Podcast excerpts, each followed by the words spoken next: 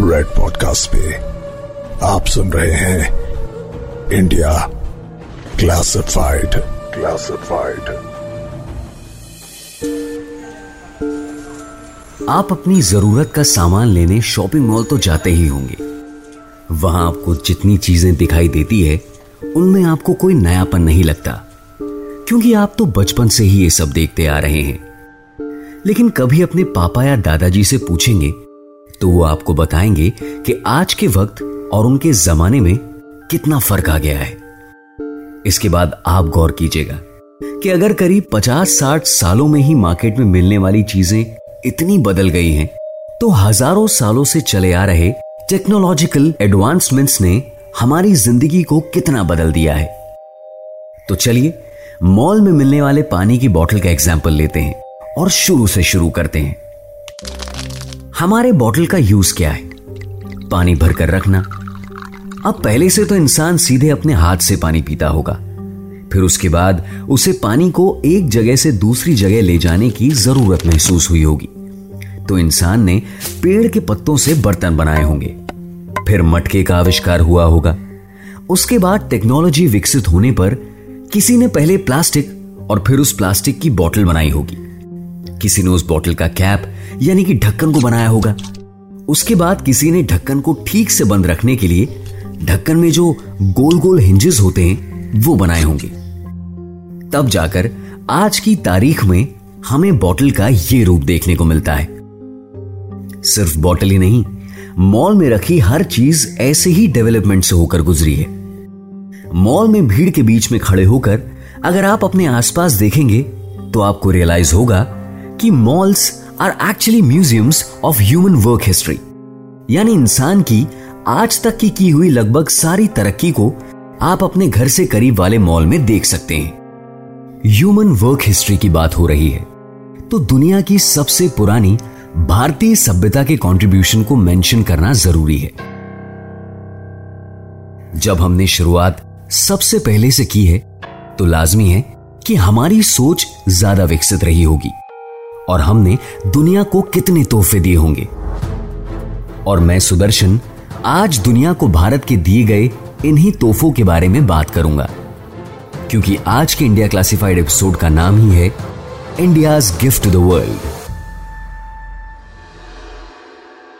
हमारे देश की धरती पर इतने इन्वेंशन हुए हैं जिसकी गिनती करना मुश्किल है। और उन सबको एक एपिसोड में फिट करना बड़ा मुश्किल है। इसीलिए India's gift to the world दो एपिसोड्स की सीरीज़ होगी। हम जो आविष्कार डिस्कस करने वाले हैं, उनमें से कुछ के बारे में आपको पता है। और कुछ के बारे में जानकर आपको आश्चर्य होगा कि अरे, ये भी भारत में बना है। तो आपको ऐसा ही सुखद आश्चर्य महसूस करवाने की आशा के साथ शुरू करते हैं।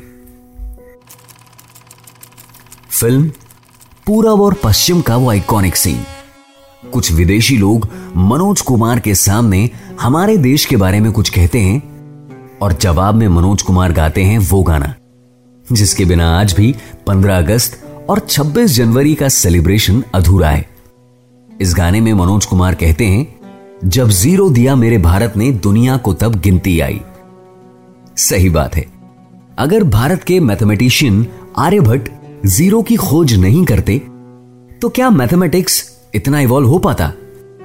सन 628 के पहले तक, दुनिया के मैथमेटिक्स के पास एक से लेकर अनगिनत तक की गिनती तो थी, लेकिन नल वैल्यू को रिप्रेजेंट करने का कोई सिंबल नहीं था। सिर्फ़ शून्य ही नहीं आर्यभट्ट ने किसी सर्कल के सर्कमफेरेंस और डायमीटर के रेशियो को भी कैलकुलेट किया था, जिसे आजकल हम पाए के नाम से जानते हैं। यह रेशियो यानी पाए हर सर्कल में 3.14159 का ही होता है। इतना पता भी आर्यभट्ट लगा चुके थे। लेकिन अगर पाए की वैल्यू डेसिमल्स में आती है तो क्या डेसिमल भी आर्यभट्ट ने ही डिस्कवर किया था? इसका जवाब है, हाँ। याद है उस गाने की आगे की लाइन? देता ना दशमलव भारत तो यूँ चाँद पे जाना मुश्किल था। सही भी है। स्पेस क्राफ्ट को अंतरिक्ष में भेजने का कैलकुलेशन एकदम एक्यूरेट होना चाहिए। और अगर दुनिया डेसिमल वैल्यू कैलकुलेट नहीं कर पाती तो हम इतनी दूर का सफ़र कैसे तय कर पाते? जब सफ़र की बात हो रही है तो नेविगेशन की बात करना भी ज़रूरी है। आजकल आप बिना नेविगेशन ऐप के अपने शहर में भी नहीं घूम सकते। तो फिर पुरानी सभ्यताओं के लोग ट्रैवल करते वक्त सही रास्ता कैसे खोजते होंगे? कभी सोचा है आपने? आपको पता है, जब कोई नेविगेशन फैसिलिटी अवेलेबल नहीं थी, तब पानी पर चलने वाले जहाज़ समुद्री तट के बिल्कुल करीब करीब चला करते थे। इतने अथाह समुद्र में खो ना जाएँ, इसलिए तब के नाविक ज़मीन के पैरेलल ही अपना जहाज़ चलाया करते थे और ज़मीन को अपनी नज़रों से ओझल नहीं होने देते थे। लेकिन फिर भारत के लोगों ने पूरी दुनिया को राह दिखाई। हमारी एस्ट्रोनॉमिकल नॉलेज के चर्चे तो पूरी दुनिया में हैं। लेकिन ये कम लोग जानते हैं कि स्टार्स की नॉलेज का इस्तेमाल करके अपना रास्ता खोजने की तकनीक भी भारत ने ही दुनिया को सिखाई। भारत के लोगों ने आकाश में तारों और सप्तऋषि जैसे तारा समूह को देखकर अपनी लोकेशन जानने और उसी हिसाब से अपना रास्ता तय करने की टेक्निक यूज़ करके न सिर्फ़ पानी में, बल्कि ज़मीन पर भी एक जगह से दूसरी जगह जाने की इस टेक्नोलॉजी को इजाद किया।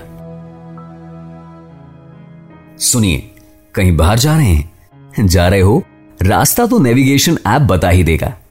लेकिन अगर नई नवेली शर्ट पहनकर जा रहे हैं तो शर्ट को ध्यान से देखिए। उस पर लगे बटन्स पर गौर कीजिए। जी हाँ, आपकी शर्ट भले ही इंपोर्टेड हो, लेकिन उस पर लगे बटन्स का इन्वेंशन भारत में ही हुआ था। चौंक गए ना? सच में, पाँच हज़ार साल पहले सिंधु घाटी सभ्यता के लोग अपने कपड़ों में बटन्स लगाया करते थे। लेकिन तब ये बटन्स सिर्फ़ ऑर्नामेंट्स के रूप में कपड़ों पर एक्सेसरीज की तरह ही यूज़ होते थे। सिंधु घाटी सभ्यता में पाए गए बटन्स सीपीओ से बनाए जाते थे। आज बटन्स बनाने का तरीका बदल गया है। लेकिन बटन्स की बनावट आज भी वही पाँच हज़ार साल पुरानी है। भारत के पाँच हज़ार साल पुराने बटन्स में ठीक वैसे ही तीन छेद होते थे, जैसे आजकल के बटन्स में होते हैं, जिससे आर्कियोलॉजिस्ट ने कंफर्म किया है कि बटन्स का आविष्कार भारत में ही हुआ था। सिंधु घाटी की सभ्यता ने दुनिया को एक तोहफा और दिया। लेकिन आजकल के स्टूडेंट्स के लिए यह तोहफा अच्छा भी है और बुरा भी। स्टूडेंट्स को अगर किसी चीज़ की लंबाई नापनी है तो यही चीज़ उनके काम आती है। लेकिन जब यह चीज़ टीचर के हाथ आ जाती है तो स्टूडेंट्स की खैर नहीं। यस हम बात कर रहे हैं स्केल यानी रूलर की। लकड़ी का एक टुकड़ा जिस पर मार्किंग्स होती है, इंचेस और सेंटीमीटर्स की। आपको जानकर ताजुब होगा कि सिंधु घाटी सभ्यता में खुदाई में रूलर्स भी पाए गए। ये रूलर्स आज के रूलर्स से काफ़ी मिलते जुलते हैं। सिंधु घाटी की लोथल नामक एक्सकेवेशन साइट में हाथी दांत से बने रूलर्स पाए गए हैं। लोथल का टाइम पीरियड 2400 बिफोर क्राइस्ट का बताया जाता है। यानी कुछ 4400 साल पहले ही भारत के लोगों ने चीज़ों को नापने के लिए स्केल या रूलर का इस्तेमाल शुरू कर दिया था। साथ ही, भारत में गॉड ऑफ़ आर्किटेक्चर के रूप में पूजे जाने वाले भगवान श्री विश्वकर्मा, जिन्होंने भगवान श्री कृष्ण की द्वारका बनाई थी, उनके एक हाथ में रूलर यानी स्केल दिखाई देता है। इसके अलावा, सिंधु घाटी सभ्यता में एक चीज़ और मिलती है, जिसे हम पूरी तरह से वेस्टर्न मान चुके हैं। इतना कि हम उसके नाम के आगे ही वेस्टर्न शब्द लगा रहे हैं। बात हो रही है फ्लश टॉयलेट्स की। जी हाँ, सिंधु घाटी की सभ्यता में फ्लश टॉयलेट्स और एक प्रॉपर सैनिटेशन सिस्टम भी दिखाई देता है, जिससे सारा वेस्ट बह जाता था। तो वेस्टर्न टॉयलेट्स का आविष्कार भी भाई साहब हमारे देश में ही हुआ है। वो भी चार हज़ार साल पहले। तो 300 साल पहले भारत आए अंग्रेज़ों को हर चीज़ का क्रेडिट देने से अच्छा है कि हम हमारी अपनी हिस्ट्री के बारे में जानें और उस पर गर्व करें। जब हमारे देश का नॉलेज और भी एडवांस होने लगा तो हमने मेडिकल फ़ील्ड में भी तरक्की की। सुश्रुत के नाम से भारतीय ऋषि ने 600 बीसी यानी करीब 2600 साल पहले सुश्रुत संहिता नाम का एक ग्रंथ लिखा था। यह ग्रंथ दुनिया की पहली मेडिकल टेक्स्ट बुक के नाम से जाना जाता है। इस ग्रंथ में सुश्रुत ने सर्जरी राइनोप्लास्टी और स्किन ग्राफ्टिंग जैसी टेक्निक्स के साथ साथ 1100 बीमारियों के लक्षण और इलाज भी एक्सप्लेन किए। शरीर के एक भाग से स्किन निकालकर उसका इस्तेमाल दूसरे भाग को ठीक करने के लिए होना 2600 साल पहले बहुत बड़ी बात थी। हज़ारों साल पहले ये प्रोसीजर्स आज की तरह ब्यूटी इनहेंस करने के लिए नहीं की जाती थी। एक बार एक राजा द्वारा किसी अपराध के लिए एक इंसान की नाक कटवाने के बाद ऋषि सुश्रुत ने उसकी रायनोप्लास्टी की थी और उसे सुश्रुत संहिता में लिखा था।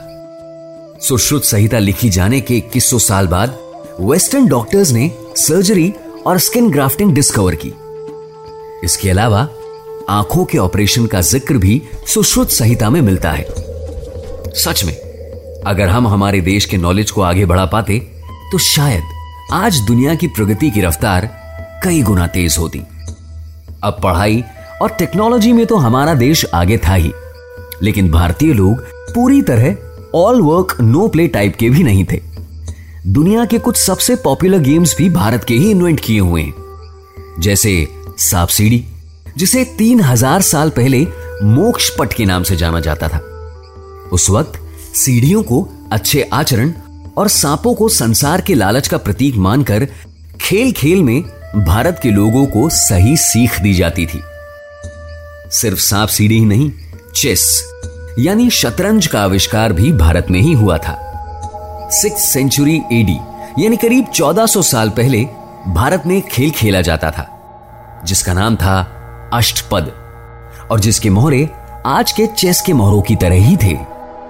1400 साल पहले वाले वर्जन में भी इस खेल का अल्टीमेट गोल अपने किंग पीस, यानी राजा को बचाए रखने का होता था।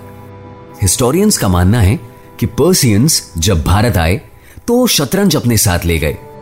और फिर इस खेल में हुए बदलावों के हिसाब से हमें आज का चेस देखने को मिलता है। अब अगर इतनी सारी नई इंफॉर्मेशन सुनकर आपका सर थोड़ा चकरा रहा हो तो एक काम कीजिए, बढ़िया सी चंपी मालिश करवा लीजिए। और सुनिए कि शैम्पू का आविष्कार भी इंडिया में ही हुआ था। करीब 300 साल पहले, भारत के लोगों ने शैम्पू का आविष्कार किया। पेंटिंग्स देखकर आप सोचते हैं कि उस जमाने की रानियाँ कितनी सुंदर होती थी। उनके बाल भी कितने घने और लंबे होते थे। लेकिन बालों को खूबसूरत बनाए रखने के लिए रानियाँ कुछ तो करती होंगी। असल में, रानियों ने करीब 300 साल पहले अपने बालों में चंपी करवाना शुरू किया। उनकी दासियाँ जड़ी बूटियों और खुशबूदार फलों के जिस मिक्सचर से चंपी करती थी, वो मिक्सचर चंपू कहलाता था।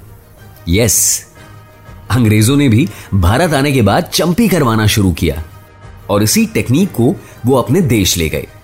तब इस चंपू शब्द से आज का शैम्पू शब्द बना है। तो ये था इंडिया क्लासिफाइड के episode India gifts to the world का पार्ट वन अभी एक पार्ट आना और बाकी है। और उसमें भी आपको काफ़ी सारे इन्वेंशन जो कि भारत में हुए हैं, उनके बारे में बताया जाएगा। सेकेंड पार्ट के लिए सुनते रहिए। India Classified on Red Podcast. You are listening to Red Podcast India Classified. Creative Team Piyusha Bhargava, Rohan Bapat. Sound design by Sudhir Tiwari. Send your feedback and suggestions right to us at podcast at redfm.in.